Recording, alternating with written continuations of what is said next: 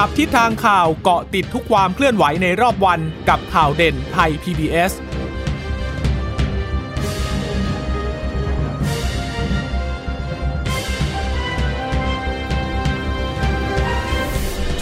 วัสดีค่ะ สวัสดีค่ะ ต้อนรับคุณผู้ฟังสู่ข่าวเด่นไทย PBS ค่ะ เราพบกันเป็นประจำทุกวันจันทร์ถึงศุกร์บ่ายๆ แบบนี้นะคะ มาอัปเดตข้อมูลข่าวสารที่เกิดขึ้นในรอบวัน เช่นเคยกับดิฉันจีราชาตาเอี่ยมรัศมีและคุณพึ่งนภาคล่องพยาบาลค่ะ ค่ะ ก็กลับมาพบกับคุณผู้ฟังทุกวันนะคะ ผ่านทางช่องทางไทย PBS Radio com หรือว่าจะฟังผ่านทาง แอปพลิเคชันไทย PBS Podcast ได้ด้วยนะคะ ก็ฝากติดตามแล้วก็ฝากสวัสดีคุณผู้ฟังที่ฟังเราผ่านการเชื่อมโยงสัญญาณจากไทย PBS ด้วยนะคะ อย่างที่บอกว่าก็คงต้องติดตามแล้วเกาะติดสถานการณ์โควิด -19 กันอยู่ เพราะว่าตอนนี้สถานการณ์ไม่เหมือนเดิมเหมือนเมื่อสองสาเดือนก่อนหน้านี้นะคะ ที่พบผู้ติดเชื้อเนี่ย ตัวเลขตัวเดียวใช่ไหมคะหนึ่งรายสองรายสามราย แต่ว่าปัจจุบันนี้จะเพิ่มขึ้นเนี่ยหลักสิบทีเดียวนะคะ เพราะฉะนั้นแล้วเนี่ยเราก็คงต้องติดตามกันต่อ แล้วหลักสิบเนี่ยบางส่วนเนี่ยก็พบผู้ติดเชื้อในประเทศเพิ่มด้วย ดังนั้นก็เลยเป็นสถานการณ์ที่ต้องระวัง เช่นเดียวกับวันนี้ที่พบผู้ติดเชื้อในประเทศนะคะ 4 คนค่ะ 4 คนนี้ก็มาจาก ASQ นะคะ Alternative State Quarantine ก็พบในสถานพบในโรงพยาบาลสถานกักตัวนะก็ค่อนข้างน่าเป็นห่วงเหมือนกัน เพราะว่าเป็นบุคลากรทางการแพทย์ทั้งนั้นเลยนะคะ ค่ะคือคือตอนแรกดูก็ตกใจว่าเนี่ยทำไมมีติดตั้ง 4 คน แต่ดูลักษณะแล้วมันอาจจะเป็นในลักษณะของอที่ก่อนหน้านี้ค่ะสักวันที่ 6 ที่มีรายงานเรื่องติดเชื้อในกรุงเทพเนี่ยก็ ASQ เหมือนกัน ก็เลยมีการคาดการบอกว่าก็อาจจะเป็นเพื่อนๆกับ กลุ่มที่เขาติดกันด้วยหรือเปล่า แล้วก็ที่บอกว่าติดที่โรงพยาบาลเอกชนเนี่ย ก็คือโรงพยาบาลเจ้าหน้าที่ของโรงพยาบาลเอกชนที่ทำงานที่ SQ นั่นแหละนะคะ ก็เลยดูแล้วก็อาจจะเป็นติดเชื้อในลักษณะนั้นด้วยว่า ทีนี้เขาก็ต้องมาดูแล้วว่ามันมีช่องโหว่อะไรตรงไหนยังไง ที่จะต้องดูแลกันด้วย เพราะว่าอย่าลืมนะ SQ เนี่ย มันเคยมีกรณีที่เกิดขึ้นในออสเตรเลียและทำให้เกิดการระบาดแบบคลัสเตอร์มาแล้วนะคะ ดังนั้นก็ต้องติดตามกันให้ใกล้ชิดเลยว่า มันจะเป็นในลักษณะนั้นหรือเปล่า แต่ว่าอันนี้เนี่ย ก็รู้สึกว่าเขาไปติดตามจากผู้ที่ใกล้ชิดแล้วใช่ไหมสัมผัสเสี่ยงสูงนะคะญาติครอบครัวคนที่พบปะด้วยนะคะ ก็คาดว่าน่าจะนะสามารถที่จะควบคุมได้แต่ทีนี้ในรายอื่นๆค่ะ ส่วนใหญ่ก็จะเป็นคนที่เดินทางกลับมาจากต่างประเทศทั้งนั้นเลย แต่ว่ากลับมาแล้วก็อยู่ในระบบนะคะ อยู่ในสถานที่กักของรัฐทั้ง 14 ราย ก็จะมีมาจากเมียนมา 6 ราย อันนี้ก็ มาอย่างถูกกฎหมายค่ะ ติดต่อขอเข้ามาแล้วก็กักตัวเข้ากระบวนการเรียบร้อย จากตุรกี1บัลแกเรียนี่รู้สึกจะเป็นชาวต่างชาติด้วย มีโมร็อกโกสหรัฐ2สหราชอาณาจักร1เดนมาร์กน่าจะเป็นชาวต่างชาติบาห์เรนอีกหนึ่งส่วนอีกหนึ่งคนอันนี้ลักลอบมาจากเมียนมาไม่เข้าสถานกักกันด้วย แล้วรายนี้แหละมีการไล่เรียงไทม์ไลน์กันค่อนข้างที่จะถี่ยิบเลยทีเดียวนะคะสำหรับผู้ที่ติดเชื้อ หนึ่งถึงหกเนี่ย ที่บอกว่ามาจากเมียนมาก็คือเมื่อวานนี้ที่ที่สาธารณสุข แล้วก็ทางสสจเชียงรายแถลงนั่นแหละค่ะ คือหลังจากที่สบคเขารวบรวมตัวเลข 24 ชั่วโมงไปรับประกาศมา 11 โมง แล้วหลังจากนั้นทางสาธารณสุขก็ออกมาแถลงกับสสจทางเชียงรายก็แถลงอีกรอบหนึ่งว่า 1-6 6 คนเนี่ยนะคะ ที่ตรวจพบเพิ่มก็ก็กลับมาแล้วเข้ากับเข้าระบบกันเป็นอันดี ตอนนี้ก็ทำให้ยอดผู้ที่ยืนยันสะสมในประเทศล่าสุดค่ะอยู่ที่ 4,126 คน รักษาหายเพิ่มอีก 6 นะคะ แล้วก็ยังอยู่ในโรงพยาบาลเนี่ยอีก 192 เสียชีวิตสะสมคงที่ 60 ค่ะ แต่ว่าถ้าไปดูสถานการณ์ทั่วโลกเนี่ยยังไม่น่าไว้ใจเลย 67 ล้าน9แสนกว่ารายละเกือบเกือบ 68 แล้วพรุ่งนี้ 68 แน่นอน เพราะว่าระยะหลังเนี่ยติดเฉลี่ยวันละ 5 0 0 0 0 0 5 0 0 0 0ทั้งนั้นเลยนะคะ ทั่วโลกเเสียชีวิตอีก1ล้าน5 5 0 0 0 0 ค่ะ อันดับผู้ที่ประเทศที่มีผู้ติดเชื้อสูงสุดก็ยังคงเดิมเลยสหรัฐอินเดีย แล้วก็บราซิลไทยอยู่ที่ 151 ค่ะ อืมก็เป็นสถานการณ์ที่เราก็ต้องดูของโลกด้วยนะคะ แล้วก็ต้องดูของประเทศเพื่อนบ้านด้วย ก็บอกว่าอย่างเมียนมาเนี่ยวันนี้ที่มีการรายงานกันเนี่ยก็ทะลุหลักแสนไปเรียบร้อยแล้วนะคะจากก่อนหน้านี้เนี่ยเมียนมาเขาก็เหมือนกับเหมือนกับสถานการณ์ในบ้านเราแหละก็คือพบไม่เยอะนะคะ แต่ว่าหลังๆจากช่วง สี่ห้าเดือนที่ผ่านมาเนี่ยตัวเลขขึ้นพันกว่าคนพันกว่าคนพันกว่าคนเนี่ยตอนนี้เนี่ยมันทะลุหลักแสนไปแล้วนะคะ ซึ่งก็ต้องกระจายเร็วเนาะกระจายเร็วมากนะคะค่ะ ตอนแรกเนี่ยก็แค่อยู่ฝั่งทางด้านทางตะวันตกของเมียนมาเท่านั้นแต่ว่าตอนนี้มันขยับเข้ามาทางตะวันออกของประเทศละ เมื่อขยับเข้ามาทางตะวันออกเนี่ยมันก็ก็เรียกได้ว่าเรียกได้ว่า ประชิดกับชายแดนไทยแล้วนะคะ เมื่อก่อนมันก็จะมีติดแค่มันเดเลตอนนี้ย่างกุ้งขยับเข้ามาแล้วและตอนนี้เนี่ยที่มีรายงานก็คือว่าอย่างรัฐกะเหลี่ยงที่มันมีปัญหากันอยู่ขณะนี้เนี่ยก็พบผู้ติดเชื้อเพิ่มขึ้นด้วยนะคะทีนี้มาดูในพื้นที่ทางจังหวัดเชียงรายว่ายังไงบ้างนะคะทางจังหวัดเชียงรายก็บอกว่าพบผู้ติดเชื้อรายใหม่ 8 คน ในจำนวนนี้เนี่ยเคนอยู่ใน local quarantine ส่วนอีกหนึ่งคนก็เป็นการลักลอบเข้ามา ช่องทางธรรมชาติ พร้อมกับคนที่เจอที่จังหวัดราชบุรีทั้งหมดก็มาจากฝั่งท่าขี้เหล็กเลยนะคะ ซึ่งเป็นการติดเชื้อจากประเทศเพื่อนบ้าน พูดง่ายๆว่าวันนี้นะคะที่คุณหมอมีการรายงานกันนั่นก็คือว่าผู้ที่ติดเชื้อโควิด -19 และลักลอบมาจากท่าขี้เหล็กเนี่ยนะคะ ที่เดียวเลยนะคะ ตอนนี้มี 39 คนแล้วนะคะ ก็ 39 คนแล้วก็แล้วบางคนที่ติดเชื้อในประเทศเนี่ยก็กระจายอยู่ในหลายพื้นที่ของบ้านเราด้วย จากการตรวจสอบเบื้องต้นผู้ติดเชื้อรายใหม่ที่ลักลอบเข้ามา ส่งเพื่อนราชบุรีขึ้นเครื่องบินเนี่ยจากนั้นก็กลับไปอยู่กับแฟนและครอบครัว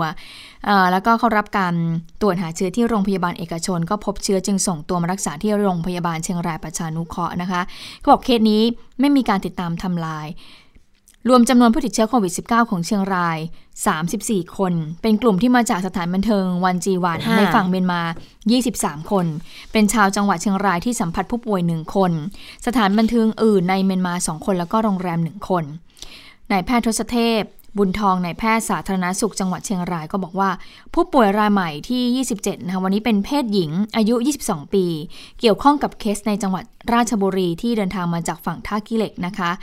อ่าแล้วก็พบว่าเดินทางไปส่งผู้ป่วยราชบุรีขึ้นเครื่องบิน เมื่อวันที่ 29 พฤศจิกายนพฤศจิกายน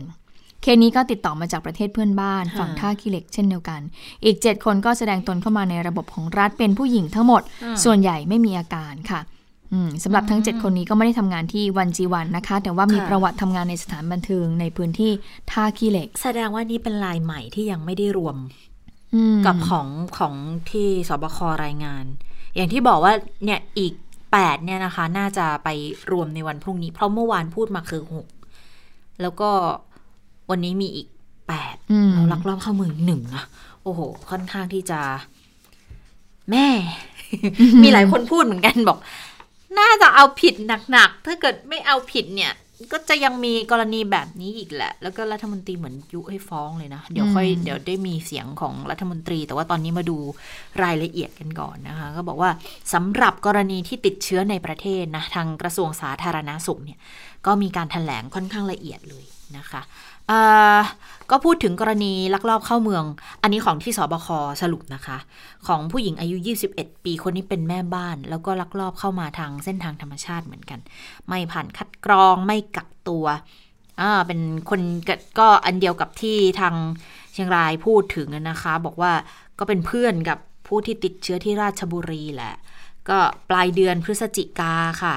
ทำงานแล้วก็อาศัยอยู่ที่เมียนมา 29 เนี่ย เข้ามาฝั่งไทยเส้นทางธรรมชาติกับเพื่อนที่เป็นเคสในราชบุรี มีคนเมียนมาพามาส่งที่เชียงราย แล้วก็นัดแฟนให้ไปรับกับเพื่อนที่หน้าร้านสะดวกซื้อแห่งหนึ่ง เพื่อไปสนามบินเชียงรายด้วย แล้วก็ส่งเพื่อนที่เป็นผู้ป่วยเนี่ย ขึ้นเครื่องไปกทม พอส่งเครื่องเสร็จปุ๊บ ก็เดินทางกลับบ้านไปเที่ยวสิงปาร์กับเพื่อน นั่งโซนกลางของงานเลย ใกล้กับผู้ป่วยเคสพะเยาด้วยนะคะ แต่ว่าคนนี้ยังดีหน่อยว่า 30ถึง2เนี่ยอยู่แต่ในบ้าน จนวันที่ 3 เนี่ย ก็ไปเข้าคิวขอตรวจเชื้อที่โรงพยาบาล ได้คิวก็กลับบ้าน แล้ววันที่ 3 ก็ไปจุดตรวจอีกทีหนึ่งพยาบาลก็เก็บตัวอย่างแต่ไม่ทราบผล แล้วก็คนนี้กลับบ้านตลอดนะคะ อันนี้ค่อนข้างที่จะไม่ได้ไม่ได้ไปหลายพื้นที่เหมือนกลุ่มแรกที่มานะ แล้วทีนี้วันที่ 5 ก็ไปที่จุดบริการโควิดอีกทีหนึ่งไปตรวจอีกรอบหนึ่งนะคะ ระหว่างนั้นก็มีเจ้าหน้าที่มาเก็บค่าบริการมาเก็บตัวอย่างส่งตรวจ จน5โมงเย็นเนี่ยก็ออกจากโรงพยาบาลแล้วก็ไปบ้าน พอกลับบ้านปุ๊บวันที่ 6 ก็แจ้งผลมาบอกพบเชื้อค่ะ แล้วก็ไปที่เชียงรายประชานุเคราะห์เลยไปรักษาตัวเลย เคสนี้เนี่ยทางสสจบอกว่าติดตามผู้สัมผัสทั้งหมดแล้ว แล้วก็ตรวจซ้ำกักตัวเพื่อดูอาการแล้วเมื่อวันที่ 7 นะคะ มีเสียงสูง 9 เสียงต่ำเป็นเจ้าหน้าที่ของโรงพยาบาลเอกชนที่แม่สาย 8 คนตอนนี้อยู่ระหว่างรอผลด้วย ส่วนกรณีบุคลากรทางการแพทย์ค่ะที่ติดเชื้อในประเทศ 4 คนเนี่ย ก็ทุกคนเป็นพยาบาลทำงานในสถานกักตัว แล้วก็ทำงานที่โรงพยาบาลเอกชนอยู่แล้วด้วยก็เป็นลักษณะของคู่สัญญาค่ะ เขาเป็นเพื่อนกับพยาบาลอายุ 26 ที่อย่างที่เราบอกว่าเป็นเป็นผู้ป่วยที่แจ้งตัวเลขไปก่อนหน้านี้แล้ว4คนล่าสุดเนี่ยเริ่มป่วย 29 4ธันวา5ธันวาตามลำดับ ตอนนี้เจ้าหน้าที่เร่งสอบสวนโรค และติดตามผู้สัมผัสเสี่ยงเพิ่มเติมนะคะ แล้วเดี๋ยวทางกระทรวงก็จะแถลงให้ทราบต่อไปด้วย นะคะค่ะก็เป็นไทม์ไลน์ที่เกิดขึ้นนะคะ วันนี้ไม่ได้มีแค่การแถลงที่สาธารณสุขเท่านั้นนะคะ วันนี้ก็จะมีแถลงที่โรงพยาบาลศิริราชด้วยคุณโดยคุณหมอประสิทธิ์วัฒนาภานะคะ แต่ว่าในเหตุการณ์ที่มีพบผู้ติดเชื้อโควิด -19 ที่บอกว่าเป็นผู้ป่วยในประเทศสีรายนะคะ ที่เป็นบุคลากรทางการแพทย์ แล้วก็ติดเชื้อใน ASQ เนี่ยก็เลยทำให้วันนี้นะคะ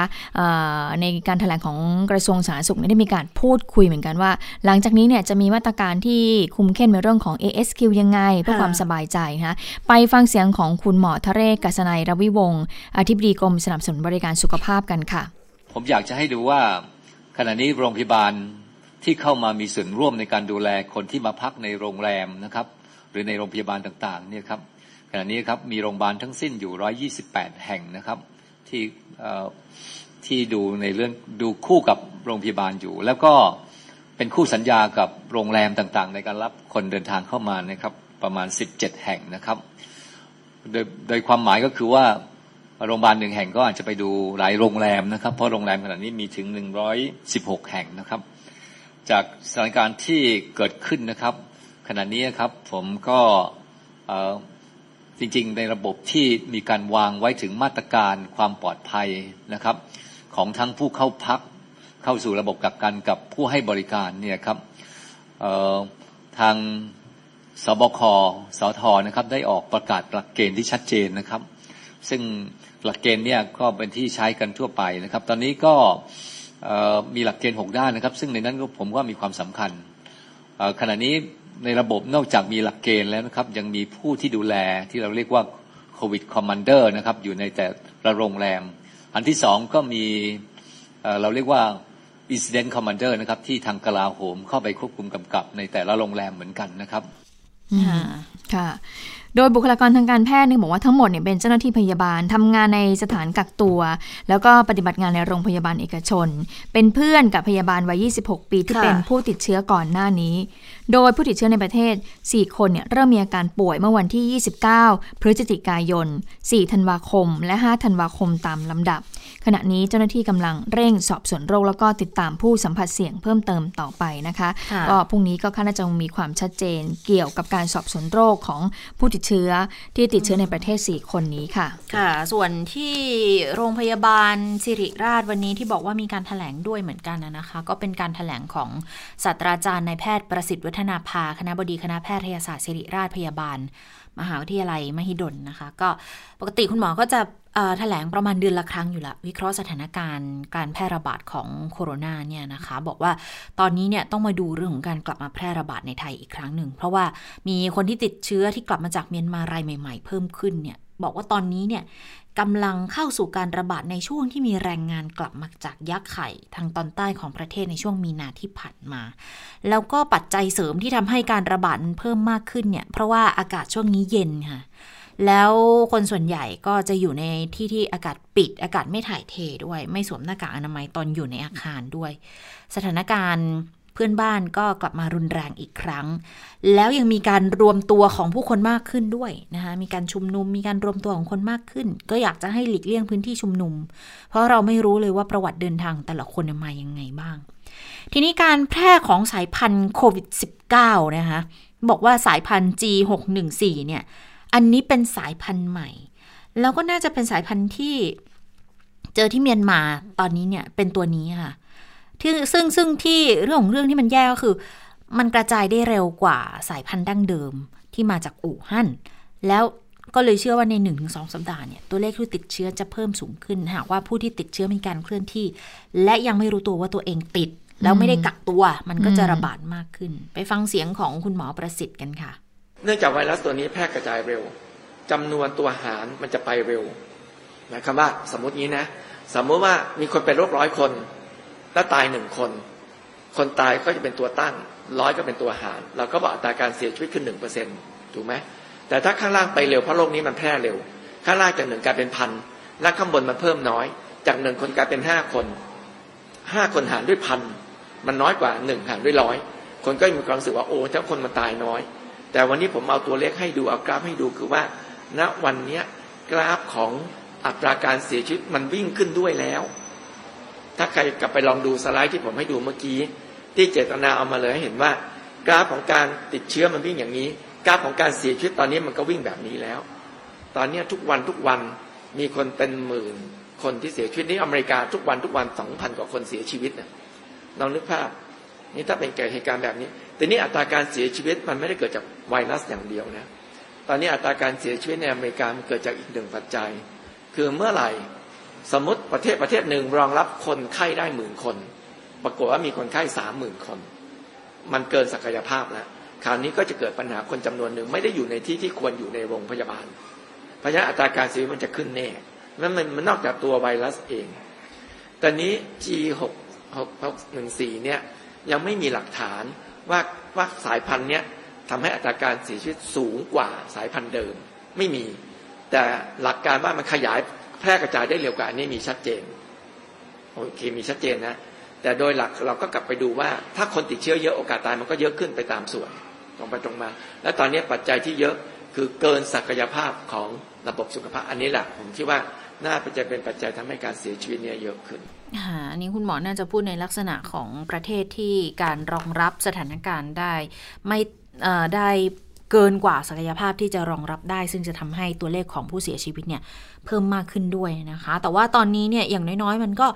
มีกรณีที่อาจจะทำให้สบายใจขึ้นมาหน่อยเกี่ยวกับเรื่องของวัคซีนที่กำลังจะมาถึงในหลาย ๆ พื้นที่แล้วนะคะ อย่างอังกฤษเขาก็เดี๋ยวก็เริ่มฉีดกันละ อย่างอินโดเองเขาก็ได้จากจีนมาแล้ว เดี๋ยวเขาก็คงจะเริ่มฉีดกันแล้วด้วย แต่เรื่องของเรื่องก็คือสำหรับเฉพาะประเทศเรานะคะ ปัญหาคือเราไม่รู้ตัวเลขที่แท้จริงของคนที่ไปเมียนมา แล้วก็ลักลอบกลับเข้ามาในประเทศก็เลยคาดการไม่ได้ว่าสถานการณ์ จะรุนแรงมากกว่าเดิมแค่ไหน ส่วนอัตราการเสียชีวิตคนทั่วโลกเนี่ยอย่างที่คุณหมอบอกว่ามันอาจจะไม่ใช่เรื่องของไวรัสอย่างเดียว แต่ว่าศักยภาพการรองรับของสถานพยาบาลต่างๆ ด้วยนะคะ ทีนี้ในเรื่องของวัคซีนค่ะ คุณหมอก็บอกว่าข้อมูลวันที่ 5 ธันวาค่ะ ปรากฏว่าบริษัทที่ผลิตวัคซีนในต่างประเทศส่วนใหญ่เนี่ยถูกสั่งจองล่วงหน้ากันแล้ว บางประเทศเขาจองเกินกว่าจำนวนคนในประเทศด้วย เพราะว่าอย่าลืมว่าหนึ่งคนต้องสองโดสนะคะ ส่วนไทยเนี่ยตอนนี้จะสั่งจองแล้วประมาณ 20 ล้านโดส ก็เท่ากับประมาณ 10 ล้านคนหลังจากเข้ามาแล้วก็ต้องไปทดสอบกับทางออยอีกอย่างน้อยๆ4เดือนนะคะ ถึงจะใช้ได้ แล้วก็จะเริ่มใช้ประมาณพฤษภาคมค่ะ คุณหมอก็พูดถึงเรื่องนี้เหมือนกันค่ะ จะเห็นว่าบริษัทต่างๆ ที่ผลิตวัคซีนเกิดจะได้เรียกว่าล็อตแรกสองล็อตแรกที่ผลิตอะถูกจองหมดแล้ว ถูกจองหมดแล้ว ตัวเลขที่เห็นเมื่อกี้เจตนาให้ดูเห็นว่า จองไม่ทั้งยังไม่เข้า phase สามเลยบางประเทศนะ จองวัคซีนเกินจำนวนคนของประเทศด้วยซ้ำเนี่ยของเราเวลาเนี้ยที่จะโอกาสมากที่สุด เพราะเอิญเราได้มีข้อตกลงกับแอสตราเซเนกาไว้ก่อนเพราะฉะนั้นตรงนี้ยังมีแน่ แล้วก็แอสตราเซเนกาส่งข้อมูลการผลิตโน้ตฮาวเข้ามาได้เมื่อไหร่ สยามไบโอไซด์ที่จะผลิตวัคซีน เริ่มเมื่อไหร่เนี่ยนับไปอีกสี่เดือน มันไม่ใช่ได้เข้ามาปุ๊บมันทำเสร็จในวันสองเดือนสี่เดือน กระบวนการผลิตเนี้ยสี่ยี่สิบล้านโดสเนี่ยประมาณสี่เดือน แล้วแต่ผลิตเสร็จปุ๊บยังต้องผ่านการทดสอบโดยออยอีกนะอีกสามรอบซึ่งใช้เวลาประมาณเดือนหนึ่งนั้นก็ผมคิดว่าวัคซีนที่จะมีการฉีดครั้งแรกในประเทศไทย ก็น่าจะอยู่ในช่วงประมาณแถวพฤษภาคมมิถุนายนประมาณนั้นก็ประมาณพฤษภาถึงมิถุนานะคะ ก็ไม่ใช่เรื่อง ไม่ได้รวดเร็วอย่างหลาย ๆ ประเทศนะ แต่ต้องต้องชี้แจงอธิบายกันก่อน อย่างอินโดที่เขาได้เร็วเนี่ย เพราะว่าเขาเสนอเป็นพื้นที่ทดลองไปด้วยนะ คือบางประเทศเนี่ยทดลองไปด้วยเลย แล้วก็ได้วัคซีนมาทดลองกันก่อนด้วย แต่ว่าบางประเทศที่มีตังแล้วก็จองซื้อมาแล้วอย่างอังกฤษนี่ก็จะเป็นตัวที่ผ่านการทดลองมาระดับหนึ่งแล้วนะคะ ดังนั้นก็ถ้าเป็นของบ้านเราเนี่ยก็ยังต้อง รอผลอีกสักนิดนึงถึงจะเอามาใช้ได้นะคะ ดังนั้นสิ่งที่จะทำได้นั่นก็คือต้องดูแลตัวเองตลอด แล้วถึงจะมีวัคซีนแล้วคุณหมอเตือนว่ามันไม่มีวัคซีนตัวไหนอะค่ะที่ป้องกันได้ร้อยเปอร์เซ็นต์ดังนั้นการจะป้องกันได้ดีที่สุดก็คือดูแลตัวเอง สวมหน้ากากอนามัยล้างมือบ่อยๆ เว้นระยะห่างทางสังคม ก็คือยกกาดกันอีกครั้งนั่นแหละ ผู้ประกอบการเองก็ต้องย้ำมาตรการที่เคยทำมาก่อนหน้านี้ โดยเฉพาะเช็คอินเช็คเอาท์ก่อนออกจากร้านนะคะ จะได้ติดตามตัวง่าย อันนี้อาจจะเป็นเรื่องเล็ก ๆ น้อย ๆ แต่ถ้าละเลยในสิ่งที่คุณเคยเนี่ยปัญหาใหญ่มันจะเกิดขึ้นได้ทีหลัง อืม ชอบนะคะ แล้วเลยในสิ่งที่คุ้นเคย เพราะปกติเราจะทำอะไรที่เราคุ้นเคยนะ เราจะเดินเข้าออกห้างสรรพสินค้า เราจะทำอะไรเนี่ยเออเราก็จะไม่ เราจะไม่เช็คอิน เราจะไม่ทำอะไรใช่ไหมคะ แต่ว่ายังคงต้องปฏิบัติกันอยู่นะคะ ทีนี้มาดูผลกระทบที่เกิดขึ้นจากการที่พบผู้ติดเชื้ออมาจากต่างประเทศแต่ว่าอยู่ใกล้เราเหลือเกิน คือเมียนมา มันลักลอบเข้ามา เมื่อลักลอบเข้ามาแล้ว อย่างนี้ตอนนี้ก็พบผู้ติดเชื้อในประเทศขึ้นแล้วละจากผู้ที่ลักลอบเข้ามาอีกทีหนึ่ง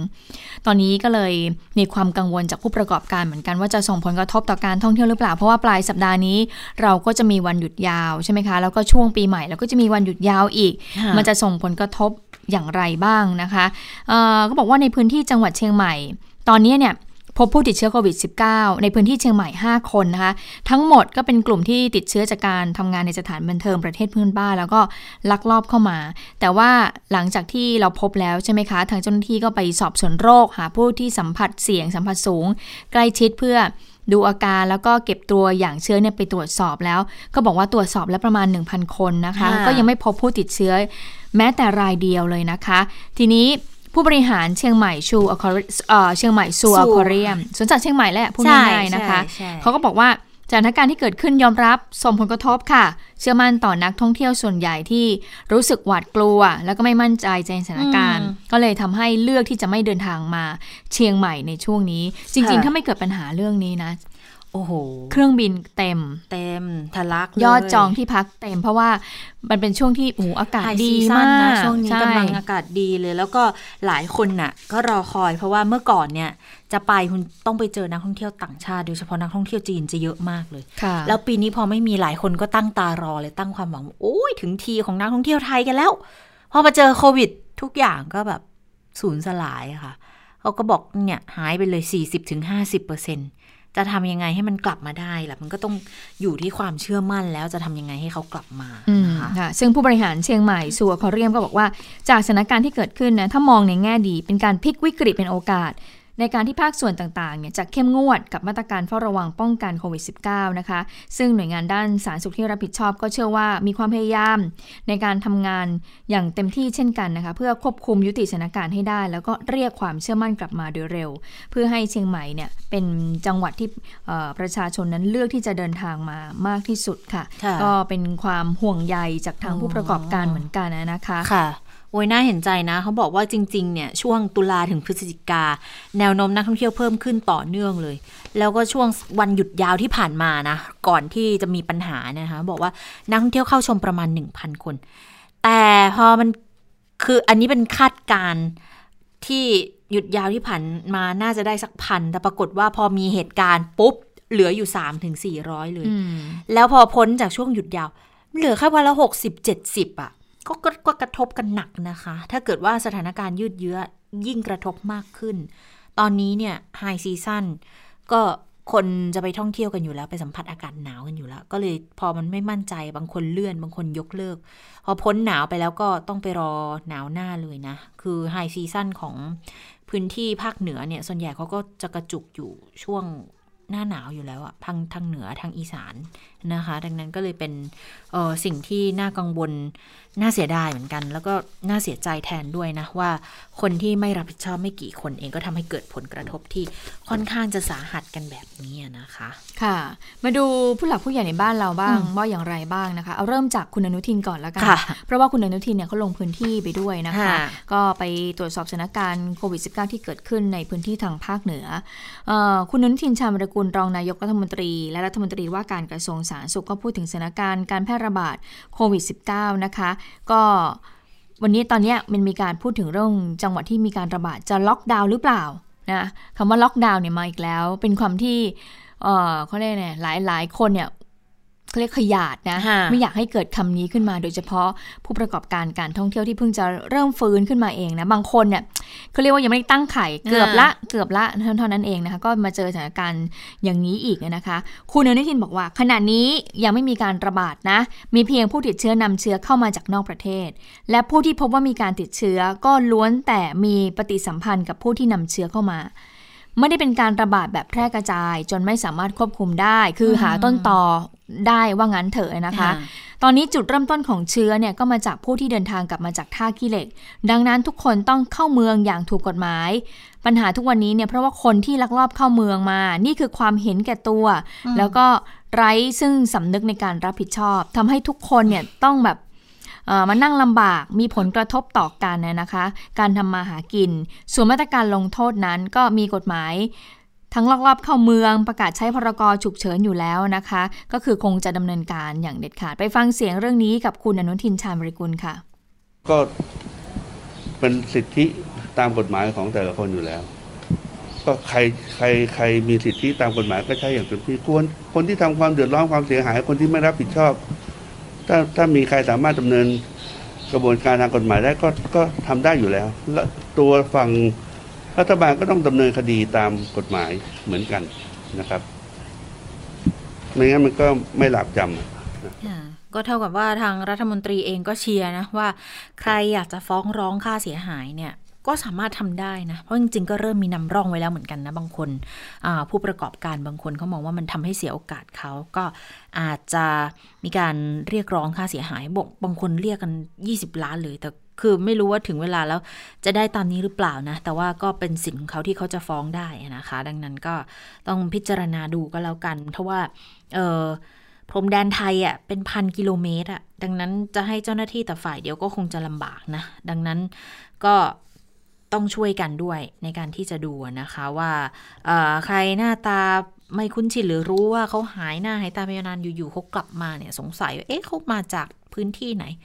พูดคุยสอบถามกันหน่อยซิหรือว่าแจ้งเจ้าหน้าที่ที่เกี่ยวข้องซิอสมก็ได้นะคะอสมก็สามารถที่จะช่วยเหลือดูแลกันได้ด้วยนะคะ ค่ะ นอกจากนั้นคุณอนุทินยังกล่าวถึงกรณีที่หลายฝ่ายกังวลว่าจะมีคนเดินทางกลับมาจากลาว ซึ่งก็จะมีลักษณะคล้ายกับท่าขี้เหล็กว่า ฝ่ายความปกฝ่ายความมั่นคงฝ่ายปกครองเนี่ยก็จะมีมาตรการเข้มข้นตามแนวชายแดน แต่ว่าจะโทษฝ่ายความความความมั่นคงไม่ได้ ใครจะเข้าประเทศก็ต้องเข้าอย่างถูกวิธี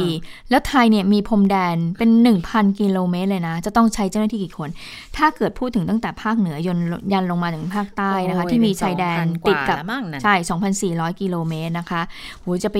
จะไปคุมเข้มจะไปต้องใช้เจ้าหน้าที่เท่าไหร่อะในการที่จะคุมเข้มอย่างนั้น แล้วบางที่เนี่ยก็เหมือนกับแค่ข้ามข้ามแม่น้ำสายสั้นๆมาเท่านั้นเองใช่ไหมสายเล็กๆเออสายเล็กๆด้วยไม่ได้แม่น้ำสายยาวเป็นร่องน้ำก็มาถึงธรรชติอะไรอย่างเงี้ย ฝั่งไทยละ เพราะฉะนั้นมันค่อนข้างยากอยู่เหมือนกันนะคะ อาจจะใช้เอ่อช่วงเวลาหรือว่าช่องว่างช่องโหว่ตอนตอนที่เจ้าหน้าที่เนี่ยเอ่อมีการสับเปลี่ยนกำลังกันหรือเปล่าในการลักลอบเข้ามานะคะ ทีนี้หลายคนตอนนี้ก็เลยเริ่มมีความกังวลแล้วทางด้านลาวล่ะ เพราะว่าไทยก็มีพรมแดนติดกับลาวเนี่ยเป็นเป็นพันๆเลยนะอืมถ้าจะให้ตรึงกำลังเนี่ยก็มันก็คงจะไม่ได้นะคะ ทีนี้เมื่อถามถึงกลุ่มผู้ประกอบการท่องเที่ยวในพื้นที่เชียงรายที่บอกว่าเตรียมฟ้องร้องค่าเสียหาย 20 ล้านบาทอืมกับเอ่อผู้ที่นำโควิดเข้าประเทศ คุณอนุทินก็เลยเชียร์เลย ฟ้องเลยควรจะฟ้อง แต่รัฐบาลจะไม่ทำถือว่าเป็นสิทธิตามกฎหมายของแต่ละคน ก็เมื่อสักครู่ก็เป็นเสียงที่ปล่อยไปนะคะอ่าทีนี้ถ้าเกิดมาถามนายกรัฐมนตรีบ้าง จะมีเหตุการณ์อะไร จะต้องชัดตรงชัดดาวไหม จะทำยังไงกันกับกับเหตุการณ์ระบาดที่เกิดขึ้นนะคะนายกก็ให้สัมภาษณ์หลังประชุมครมผู้สื่อข่าวสอบถามว่ามั่นใจแค่ไหนว่าจะไม่ระบาดระลอกสอง นายกก็บอกมันไม่ใช่แค่รัฐบาลอย่างเดียวไง ทุกคนก็ต้องช่วยกันนะนะคะ แล้วเห็นแล้วว่าที่ผ่านมาก็ทำได้มาดีโดยตลอด จนกระทั่งมีคนไม่กี่คนนี่แหละ ที่ทำให้สถานการณ์แบบนี้มันเกิดขึ้น วันนี้ก็ต้องหามาตรการที่เข้มข้นขึ้นกว่าเดิมค่ะ ก็ต้องขอความร่วมมือจากสื่อจากประชาชนโดยตรง อย่าสร้างความตระหนกให้มากนัก ก็รู้แล้วนี่ว่าต้นตอมันยังไงมาที่ไหนก็ต้องแก้ปัญหากันไปนะคะ แต่ถ้าเกิดระบาดระลอกสองขึ้นมาจะทำยังไง ก็ต้องเตรียมความพร้อมอะค่ะ ว่าถ้าถึงขั้นนั้นต้องชัดดาวน์กันไหม แต่ว่าก็ไม่อยากให้ถึงจุดนั้นนะ เพราะว่าทุกคนก็ต้องช่วยกันดูแลค่ะ วันนี้นายกบอกสั่งการให้ตรวจสอบคัดกรอง แนวหนึ่งก็คือที่ชายแดน แนวที่ 2 ก็คือพื้นที่ชั้นใน 3 ก็คือพื้นที่ประชาชน ก็ต้องร่วมมือกันสังเกตคนที่เข้ามาแบบผิดปกติ อันนี้ย้ำเตือนไปแล้ว และอยากให้สังคมเข้าใจว่าตอนนี้เนี่ย ตอนนี้ณขณะนี้ยังไม่ใช่การแพร่ระบาดระลอก 2 หรือจะเป็น super spreader แต่มันเป็นเรื่องของคนกลุ่มหนึ่งเข้ามาแล้วไปโน่นไปนี่นะคะ ก็ตามทุกประเด็นที่เกี่ยวข้องแล้วใครไปเจอใครมาบ้างไปที่ไหนอะไรยังไง ตรวจสอบใช้มาตรการสาธารณสุข แล้วก็รอผลตรวจอยู่บางส่วนด้วย ดังนั้นก็ขออย่าตื่นตระหนกกันไปนัก เพราะว่าเดี๋ยวทุกอย่างมันจะยิ่งเลวร้ายกว่าเดิมนะคะ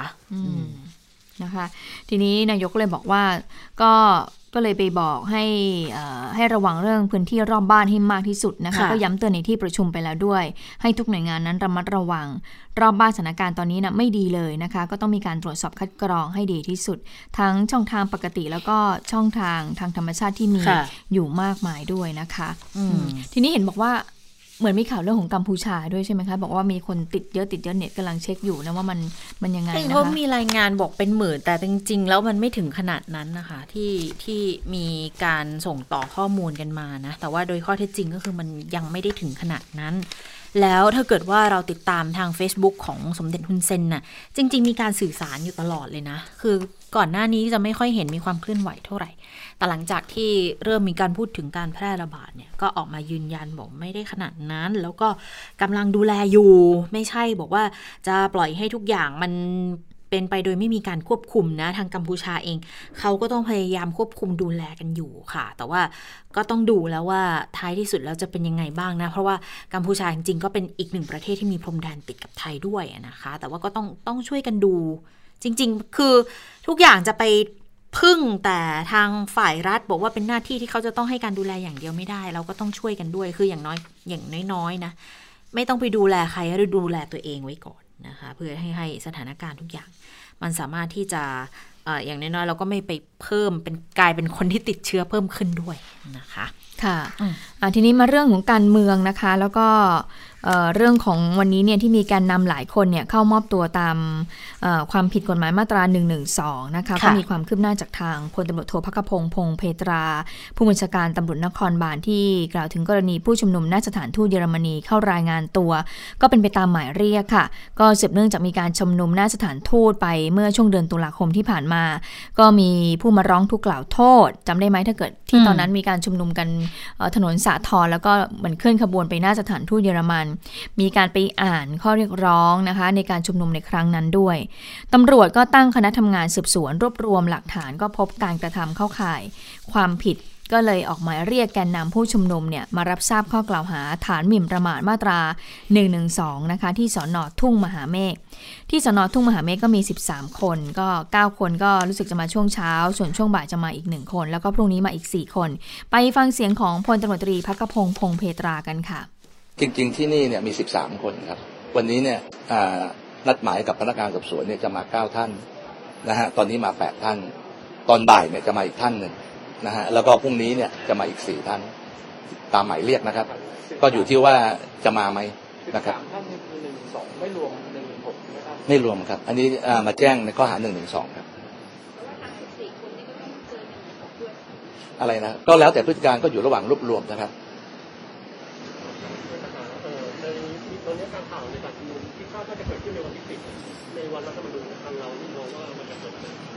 ก็ยังครับก็ก็อยู่ระหว่างนั่นอยู่นะฮะก็ในเบื้องต้นเนี่ยก็ยังไม่ได้มีเหตุบ่งชี้นะฮะว่าจะเกิดความรุนแรงนะครับ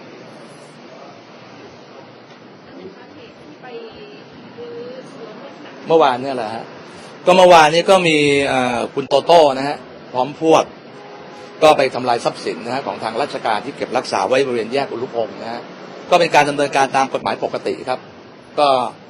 เจ้าเจ้าที่ตำรวจพบเห็นการกระทำความผิดเป็นความผิดซึ่งหน้าก็ต้องดำเนินการนะครับ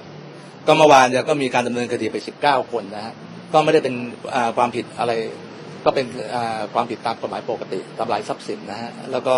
ต่อสู้ขัดขวางเจ้าพนักงานนะครับ แล้วก็ในเรื่องการชุมนุมตั้งแต่สิบคนขึ้นไปก่อความวุ่นวายในบ้านเมืองนะฮะสั่งให้เลิกแล้วไม่เลิกเบื้องต้นนะครับ ก็กำลังพิจารณาความผิดอื่นๆอยู่ครับ ก็ อันนี้เป็นคำชี้แจงของทางผู้บัญชาการตำรวจนครบาลนะคะพลตำรวจโทพักพงศ์พงเพตรา แต่ว่าในกรณีที่มีการยื่นหนังสือของทางคุณวัชรเพชรทอง อดีตสสบัญชีรายชื่อประชาธิปัตย์เนี่ยแจ้งไปถึงทางพลตำรวจเอกสุวัสด์แจ้งยอดสุขพบชบ พบตรขอให้สอบกรณีที่ตำรวจเนี่ยมีความเห็นสั่งไม่ฟ้อง นายสกุลทรจึงรุ่งเรืองกิจน้องชายของออนายธนาธรนะคะ ที่เป็นประธานเจ้าหน้าที่บริหารบริษัท Real Estate Development จำกัดกรณีที่มีการให้เงินเจ้าหน้าที่สำนักงงานทรัพย์สินส่วนพระมหากษัตริย์ 20 ล้านบาท แลกกับสิทธิ์ในการเช่าที่ดินระยะยาวบริเวณองค์การโทรศัพท์แห่งประเทศไทย ย่านชิดลม มูลค่า 500 ล้านบาทเนี่ยซึ่งเป็นทรัพย์สินของสำนักงานทรัพย์สินส่วนพระมหากษัตริย์ โดยไม่ประมูลเนี่ยนะคะ ทางพลตำรวจโทพักขพงศ์ก็พูดสั้นๆ บอกเออเรื่องนี้ไม่ใช่ความรับผิดชอบของตำรวจนครบาลนะคะ น่าจะเป็นเรื่องของกองบังคับการปราบปรามมากกว่า ซึ่งคดีที่เกิดขึ้นที่บอกว่าไม่สั่งฟ้องนายสกุลทรและพนักงานอายการเห็นตามพนักงานสอบสวนเนี่ยก็เพราะว่าบอกพิจารณาแล้วไม่เข้าข้อกฎหมายการให้สินบนเจ้าพนักงาน เพราะแม้ว่านายสกุลทรจะจ่ายเงิน 20 ล้านบาทจริง แต่เป็นการจ่ายเงินให้กับนายหน้า ไม่ได้จ่ายให้กับเจ้าหน้าที่ของสำนักงงานทรัพย์สินโดยตรง แต่เรื่องนี้เนี่ยทางพนักงานสอบสวนกองปราบปรามก็ได้ตั้งคณะทำงาน และเตรียมพิจารณาเอาผิดกับนายสกุลทรอีกครั้ง ฐานเข้าข่ายความผิดเป็นผู้จ้างผู้ใช้ หรือสนับสนุนให้เกิดการกระทำผิด ส่วนพนักงานสอบสวนเจ้าของสำนวนจะเข้าข่ายบกพร่องในหน้าที่หรือไม่ ในการที่ไม่พิจารณาข้อหาดังกล่าวแต่แรกเนี่ยเดี๋ยวจะต้องตรวจสอบอีกครั้งนะคะ เนื่องจากว่าเป็นการสืบทราบข้อเท็จจริงภายหลังจึง อาจจะไม่เข้าข่ายอืมนะคะนะคะเมื่ออืม เมื่อสักครู่ที่เราบอกไปก็คือว่าวันนี้มีแกนนำอ่าเอ่อกลุ่มรัษฎรที่เข้ามอบตัวเนี่ยค่ะเอ่ออย่างที่สนทุ่งมหาเมฆก็รวม 13 คนหนึ่งในนั้นก็คือนางสาวพัชรวรีธนกิจรีบบุญผลหรือว่าไมายค่ะ วันนี้พร้อมด้วยนักศึกษาที่ทำกิจกรรมร่วมกัน 9 คนก็เข้ารับทราบข้อกล่าวหา กระทำผิดมาตรา 112 แล้วนะคะ ตั้งแต่ช่วงเช้าๆค่ะเอ่อซึ่งส่วนคนอื่นๆนะคะเอ่อ ก็จะมีการนัดหมายกันเข้ามามอบตัวพรุ่งนี้ก็คือจะมาอีก 4 คนตามหมายเรียก ซึ่งทั้ง 13 คนเนี่ยได้โดนแจ้งข้อหามาตรา 112 112 ก็คือรู้สึกจะหมิ่นพระเอ่อหมิ่นพระบรมเดชานุภาพอืมส่วนจะถูกแจ้งข้อหามาตรา 116 ยุยงปลุกปั่นด้วยหรือไม่นั้นก็อยู่พฤติกรรม อยู่ขณะนี้ก็กำลังรวบรวมหลักฐาน ทีนี้ทางผู้สื่อข่าวก็เลยถามว่า การชุมนุมวันที่ 10 ธันวาคมล่ะที่เขาจะมีการนัดชุมนุมกันอีกแล้วอะนะคะเอ่อจะว่ายังไงบ้างนะคะเอ่อเรื่องนี้เนี่ยทางตำรวจพลตำรวจโทพักกพงศ์พงเพตราบอกว่า เบื้องต้นยังไม่มีอะไรที่จะบ่งเหตุอ่าความรุนแรงนะนะคะ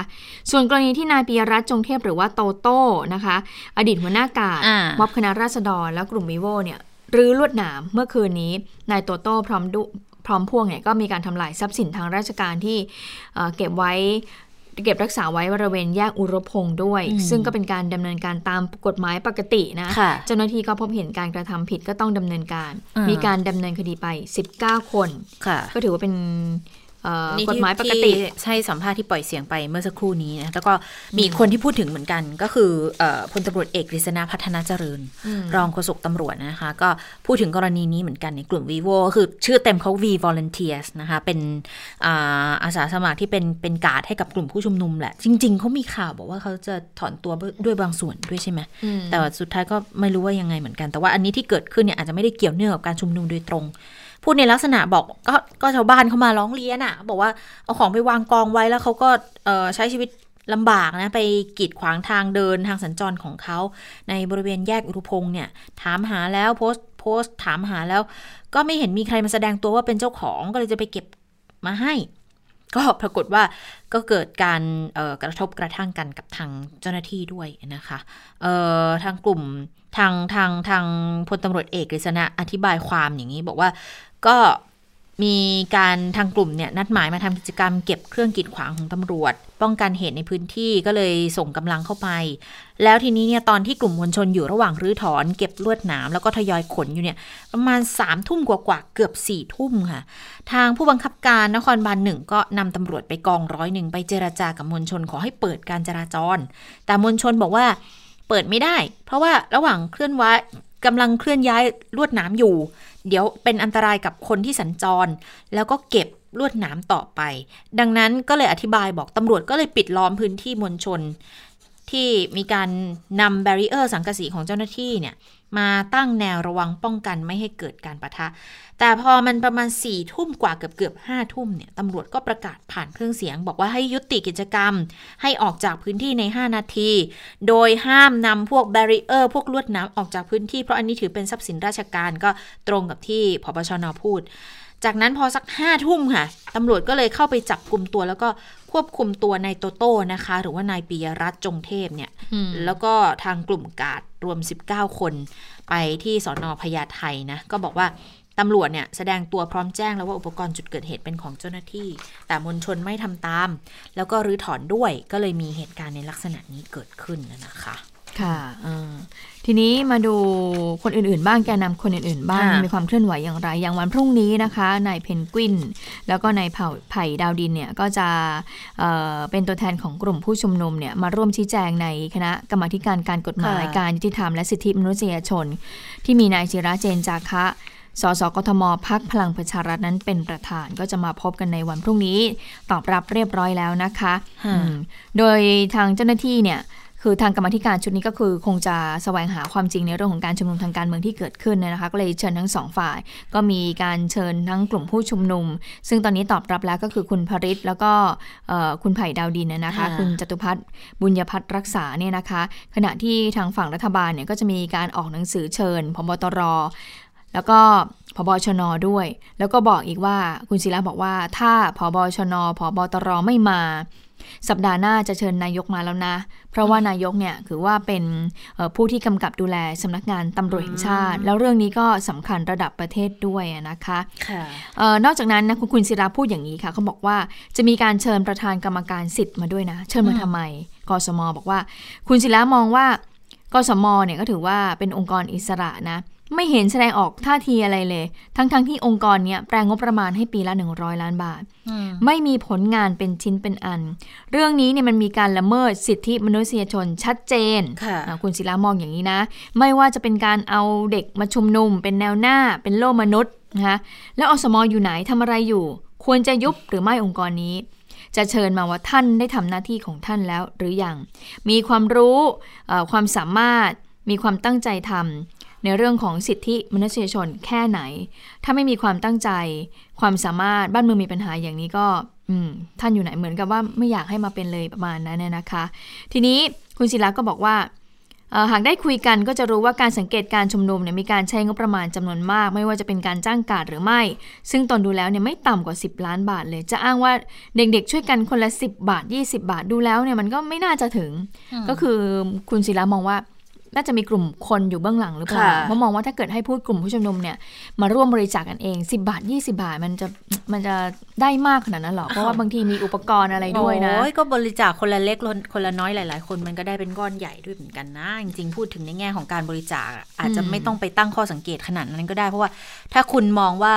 อาจจะมีการเอ่อ มีท่อนำเลี้ยงอะไรมาเนี่ยก็ก็ก็แจ้งความแล้วก็ใช้กฎหมายที่เกี่ยวข้องปปงก็มีกลไกอยู่สามารถเข้าไปตรวจสอบได้อยู่แล้วนะคะ ในลักษณะนี้นะอะแต่แต่พูดถึงคุณเพนกวินจริง ๆ วันนี้ก็มีความเคลื่อนไหวเหมือนกันเนาะเพราะว่าวันนี้ก็ไปรับทราบข้อกล่าวหา1นึเหมือนกันแต่ว่าคนละจุดกับคุณไมค์ค่ะ คุณคุณไมค์นี่คือที่กรณี ชุมนุมหน้าสถานทูตใช่ไหมไปที่ทุ่งมหาเมฆแต่ว่ากรณีของคุณพริศเนี่ยไปที่สอนอเมืองนนทบุรีนะคะ ไปพร้อมกับไม้กับปนัสยารุ้งด้วยนะคะ แล้วก็ทางไบรท์ชินวัตรจันกระจ่างด้วยไปที่สอนอนนเพราะว่ามีเรื่องของการชุมนุมคนนนไม่ทนเผด็จการท่าน้ำนนวันที่ 10 กันยา ก็มีการไปรับทราบข้อกล่าวหาด้วยแต่ว่าก็ไม่ได้กักตัวเอาไว้นะคะ ก็ปล่อยมาตามเดิมนะคะ ทีนี้มีเรื่องหนึ่งที่กลายเป็นประเด็นที่ต้องถกกันเหมือนกันนะ เพราะว่าเมื่อวานเอ่อกลุ่มเยาวชนปลดแอกเขาโพสต์ Facebook เปิดตัวจะเรียกยังไงเป็นแคมเปญใหม่อะเป็นสัญลักษณ์ใหม่ หรือเรียกว่าเป็นอะไรอะเขาบอกเขาเปิดตัว RT ความเคลื่อนไหวใหม่อืม movement ใหม่ทีม RT ข้อเดียว movement รีเขาเรียกอะไร restart Thailand ใช่ไหมคะ แต่ว่าสัญลักษณ์ที่ออกมาเนี่ยมองแวบแรกมันก็เห็นเป็นเป็นเคียวกับเป็นค้อนน่ะซึ่งเคียวกับค้อนเนี่ยหลาย ๆ คนถ้าเกิดว่าตามอยู่ก็จะรู้ว่า ส่วนหนึ่งก็เอาไปใช้เป็นสัญลักษณ์ของคอมมิวนิสต์ด้วย มันก็เลยกลายเป็นข้อสังเกตบอกว่า สรุปคุณต้องการประชาธิปไตยหรือว่าจะไปสู่ความเท่าเทียมอย่างที่บอกว่าเป็นเป็นคติของทางคอมมิวนิสต์ซึ่ง ในประเทศไหนที่ใช้น่ะมันมันไม่เคยเกิดขึ้นตามแนวคิดจริง ๆ ที่มีการคิดกันขึ้นมานะคะเขาก็เลยมีการถามกันเหมือนกันว่า สรุปแล้วจะยังไงเนี่ยคือหนึ่งในแกนนำอย่างคุณอานนท์นำพานะแกนนำม็อบคณะราษฎรกลุ่มราษฎรเองก็โพสต์เหมือนกันเขาบอก จริง ๆ เออชอบสามนิ้วมากกว่านะ เพราะว่าชูสามนิ้วเนี่ย ความหมายมันมันกลางๆค่ะ เท่ากันในมุมกว้างนุ่มละมุน มีจุดร่วมที่ยืดหยุ่น สัญญา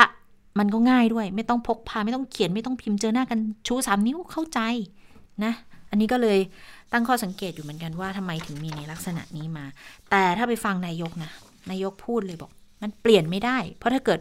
คุณจะใช้สัญญลักษณ์ในลักษณะที่มันทำให้ตีความได้ว่าเป็นคอมมิวนิสต์หรือว่าเป็นสาธารณรัฐเนี่ย ก็พูดเลยบอกเปลี่ยนไม่ได้นะ ขอให้ไปดูเจตนาคนที่ปลุกปั่นด้วย แต่ว่าบ้านเมืองมีขือมีแปรมีกฎหมายเนี่ยอาจจะใช้กลไกทางกฎหมายเข้าไปดูแลด้วยก็ได้นะคะค่ะ สัญลักษณ์ที่มีการเปิดตัว RT Restart Movement นะคะเขาบอกว่าไม่มีการนำไม่ตั้งเวที ไม่มีการไม่มีรถห้องน้ำไม่มีการเจรจา ไม่มีการต่อรอง ทุกคนมีพลังในตัวของคุณเอง แล้วก็ วอดดิ้งว่ามาร่วม Restart Thailand ไปด้วยกัน ก็นัดกันวันที่ 10 ธันวาคมนี้นะคะ ค่ะส่วนวันนี้ก็มีน่าจะออกมาสักเมื่อวานหรือวันก่อนเสาร์อาทิตย์นี่แหละที่มีโหนวาลีออกมาพูดใช่ไหมที่บอกว่าหลังจากนี้เนี่ยสถานการณ์บ้านเมืองมันน่าจะดีขึ้นคลี่คลายขึ้นนะคะ รัฐบาลน่าจะอยู่ยาวอยู่ยาวแล้วนายกอยู่ต่ออีกสมัยหนึ่งแล้วไม่ใช่แค่นายกด้วย รองนายกก็อยู่ด้วยเรื่องนี้ก็เลยถามนายกไงนายกก็บอก โอ้ยมันเป็นสิ่งที่ยังไม่เกิดขึ้นคาดเดาเฉยๆรัฐบาลทำงานปกติไม่ได้สนใจถ้าไปถามบิ๊กป้อมอ่าบิ๊กต้องตอบยังไงไปฟังเสียงสั้น ๆ กันค่ะ ไม่ไม่คุยไม่คุยทำไมต้องคุยด้วยก็ก็ก็ต้องแล้วแต่ตัวนายกเองก็ไปถามท่านนายกดูใคร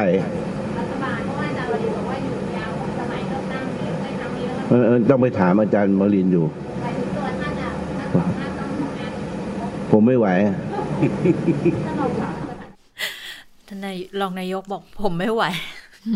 อายุเยอะแล้วอายุเยอะนะคะค่ะ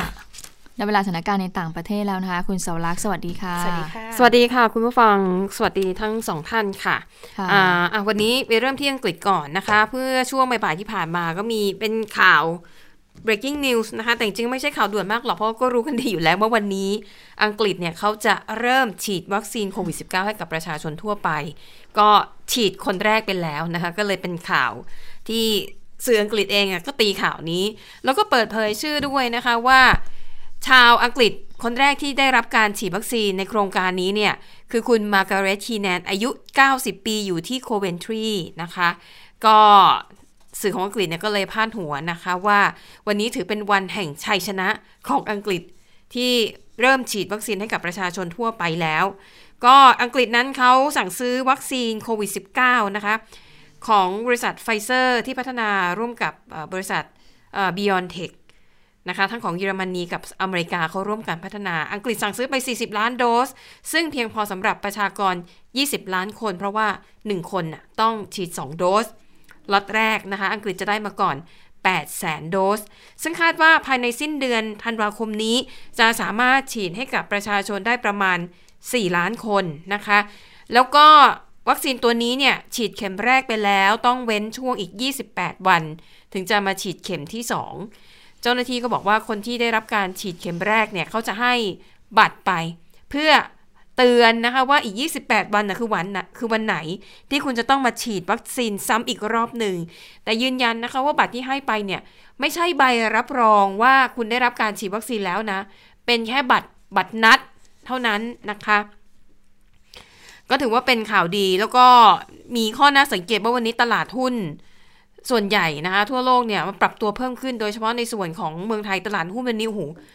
พุ่งสูง 30 กว่าจุดนะคะดิฉันเลยไม่แน่ใจว่ามันเกี่ยวข้องกับเรื่องของวัคซีนโควิด -19 ด้วยหรือเปล่านะ น่าจะเกี่ยวนะ เพราะก่อนอันนี้เมื่อสัปดาห์ที่แล้วเรื่องโควิด แต่ว่ามันก็รู้จะจะลงเหมือนกันนะเออบ้านเรามันลง แต่ว่ามันตอนนั้นสถานการณ์โควิดไม่ค่อยดีเท่าไหร่นะค่ะอะนั่นก็เป็นเรื่องราวของอังกฤษนะคะ ก็อะมีแนวโน้มมีข่าวดีขึ้นนะคะ แต่ว่าที่ฮ่องกงค่ะเอ่อถ้าติดตามข่าวกันจะทราบดีว่าก่อนหน้านี้นะคะจู่ๆฮ่องกงเนี่ยก็มี ผู้ติดเชื้อเพิ่มขึ้นอย่างต่อเนื่อง จนเขาเรียกว่าเป็นการระบาดรอบที่ 4 ของฮ่องกงล่าสุดค่ะทางการก็เลยเตรียมที่จะยกระดับมาตรการควบคุมการระบาดขึ้นมาอีกชั้นหนึ่งนะคะโดยแคร์รีแลมค่ะ ผู้บริหารสูงสุดของฮ่องกง บอกว่ารัฐบาลวางแผนนะคะว่าจะสั่งให้ร้านอาหารเนี่ย ปิดร้านตั้งแต่เวลา 6 โมงเย็นเป็นต้นไป ร้านเสริมสวย ร้านนวดจะต้องปิดปิดทำการไปเลยนะคะ ส่วนข้าราชการเนี่ยให้ทำงานจากบ้าน อันนี้ก็เป็นมาตรการใหม่ แต่ว่าทางการฮ่องกงยังไม่ได้ระบุว่าจะให้เริ่มใช้มาตรการใหม่เมื่อไหร่นะคะ แต่ว่ามาตรการที่มีอยู่ณตอนนี้เนี่ยก็เข้มงวดระดับหนึ่ง นั่นคือการสั่งปิดโรงเรียน บาร์ไนท์คลับ สถานบันเทิงยามราตรีนั้นถูกสั่งปิดไปแล้วก่อนหน้านี้ นะคะ แล้วก็ผู้ว่าการเกาะฮ่องกงเนี่ยบอกว่าเป้าหมายเพื่อต้องการที่จะลดความแออัด ไม่ต้องการให้ประชาชนออกมารวมตัวกันข้างนอกนะคะ ก็เลยสั่งเตรียมที่จะปิดร้านอาหาร แล้วก็เรียกว่ากิจการร้านค้าที่ยังไม่มีความจำเป็นอะก็ถือว่าหลาย ๆ ประเทศนี่หนักนะคะ ที่แคลิฟอร์เนียนี่ก็หนักเหมือนกัน แคลิฟอร์เนียนี่จะใช้มาตรการปิดเมืองนะคะ ก็คือ ห้ามประชาชนออกนอกบ้านโดยไม่จำเป็น ร้านอาหารทั้งหลายเนี่ยให้ขายได้เฉพาะสั่งซื้อกลับบ้านเท่านั้น นี่ก็เป็นเรื่องราวนะคะ ความเข้มงวดของในหลาย ๆ ประเทศที่จะต้องเอาจริงเอาจังกันอีกรอบหนึ่ง ดังนั้น ในช่วงคริสต์มาสและปีใหม่นี้ บรรยากาศการเฉลิมฉลองคงจะไม่เหมือนกับทุก ๆ ปีที่ผ่านมานะคะอย่างถ้าเป็นทุก ๆ ปีเราก็จะเห็นคนจะไปรวมตัวกันจุดใดจุดหนึ่งในแต่ละเมืองเพื่อร่วมกัน นับถอยหลังเข้าสู่ปีใหม่ ปีนี้ไม่น่าจะได้เห็นภาพแบบนั้นแล้วนะคะ เว้นแต่ว่าอาจจะมีบางประเทศที่ประชาชนฝ่าฝืน ไม่เชื่อฟังคำแนะนำของทางการอะไรแบบนี้ก็ต้องรอติดตามกันนะคะ แต่ว่าวันนี้ค่ะ ที่ไต้หวันนะคะมีกรณีตัวอย่างแล้วก็เป็นข่าวที่โหพูดถึงมากพอสมควรนะคะ คือที่ไต้หวันนะคะที่เกาะเกาสงที่อยู่ทางตอนใต้เนี่ยที่นั่นนะคะมันจะเป็นพื้นที่ที่ มีแรงงานต่างด้าวเยอะนะคะ เป็นแรงงานที่เข้าประเทศอย่างถูกต้องตามกฎหมาย ปรากฏว่าที่เมืองเกาซ่งเนี่ยมีโรงแรมนะคะ 56 แห่งที่รัฐบาลเนี่ยกันไว้ให้เป็นสถานที่ quarantine หรือว่ากักบริเวณของรัฐ แล้วก็มีประมาณ 3,000 ห้องนะคะที่ต้องกักตัว ปรากฏว่ามีแรงงานชาวฟิลิปปินส์ค่ะ กักตัวอยู่ในห้อง แล้วทีนี้กฎของเขาก็คือว่า ห้ามออกนอกห้องอย่างเด็ดขาดแต่ปรากฏว่าแรงงานชาวฟิลิปปินส์เนี่ยเขาแวบออกมาตรงประตูทางเดินหน้าห้องตัวเองอะค่ะแปดวินาที แล้วก็ผลุบกลับเข้าไปในห้องตัวเองใหม่ ปรากฏว่าพนักงานโรงแรมมองเห็นจากกล้องวงจรปิดก็ไปแจ้งเจ้าหน้าที่ ปรากฏว่าแรงงานชาวฟิลิปปินส์คนนี้นะคะ ถูกปรับเป็นเงินหนึ่งแสนบาท กับการที่แวบออกมานอกห้องแค่แปดวินาทีนะคะ ก็เลยถือว่าเป็นข่าวที่ได้รับความสนใจมากทีเดียว ผู้ที่สั่งกลับเนี่ยก็เป็นกระทรวงสาธารณาสุขของไต้หวันนะคะ นี่ก็ถือว่าเป็นตัวอย่างที่แสดงเห็นถึงความเข้มข้น เอาจริงเอาจังของรัฐบาลไต้หวันในการควบคุมการระบาด เพราะว่าไต้หวันเนี่ยถือว่าเป็นหนึ่งในพื้นที่ที่เอาจริงเอาจังกับการ ระบาดมากๆ แล้วก็ทำสถิติได้ดีด้วยนะคะ ตอนนี้เนี่ยในไต้หวันมีผู้ติดเชื้อแค่ 716 คนเท่านั้น เสียชีวิต 7 คน ไต้หวันใช่ไหมใช่น้อยเนาะแล้วพลเมืองเขา 23 ล้านคนเนี่ย7 716 คนจาก 23 ล้านคนนี้สัดส่วนมันน้อยมากๆนะคะ แล้วก็ในรายงานข่าวบอกว่าจริง ๆ แล้วไต้หวันเนี่ยเป็นแห่งแรกนะที่สั่งให้ตรวจผู้โดยสารที่เดินทางมาจากเมืองอู่ฮั่นของจีนตั้งแต่ 31ธันวาคมปีที่แล้วอะ อืมเขาตั้งแต่ก่อนที่นะตรวจก่อนนะคะอะดังนั้นอันนี้ก็โหแวบออกมาแค่แปดวินาทีแรกกันหนึ่งแสนบาท ดิฉันก็ไม่แน่ใจแล้วเขาจะเอาเงินที่ไหนไปจ่าย เพราะอย่างที่บอกเป็นแรงงานต่างด้าวนะคะ ก็คือต้องเข้มงวดไงค่ะฮะไม่รู้ถ้าเมืองไทย ใช้มาตรการนี้บ้างอาจจะ ช่วยควบคุมการระบาดได้ดีกว่านี้นะหรือว่าจะทำให้เกิดการลักลอบขึ้นมากก็ไม่รู้นะลักลอบให้เนียนขึ้นเพราะไม่อยากเสียค่าปรับ ใช่ เพราะขณะนี้เนี่ยเราก็มีกฎหมายอยู่แล้ว ทั้งพรบควบคุมพรบควบคุมคนเข้าเมือง ใช่ไหมพรกฉุกเฉินแล้ว พรบโรคติดต่อแล้ว มีสามฉบับแล้วนะอย่างน้อย แต่ว่ายังเกิดการลักลอบเข้ามาอย่างต่อเนื่องรัฐมนตรีเจ้ากระทรวงคุณอนุทินก็เลยค่อนข้างที่จะเกลี้ยกล่อมเมื่อสัปดาห์ที่ผ่านมานี่แหละ ถึงบอกว่าจะต้องเข้มกับผู้ที่ลักลอบเข้ามาละเมิดกฎหมายไม่เท่าไหร่ ถ่ายทอดฝาผ่าน Facebook Live ด้วยเนี่ย มันก็จะดูเย้ยกันเกินไปหน่อยนึงบางคนก็มองเลยนะ ถือว่าการเชื้อโรคเข้ามาเป็นภัยต่อความมั่นคงด้วยนะคะ ค่ะ เอาละค่ะหมดเวลาของข่าวเด่นไทย PBS แล้วนะคะ พบกันใหม่วันพรุ่งนี้ สวัสดีค่ะ สวัสดีค่ะ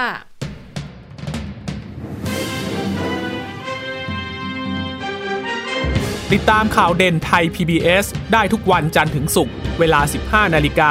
ทางไทย PBS Radio และติดตามฟังข่าวได้อีกครั้งทางไทย PBS Podcast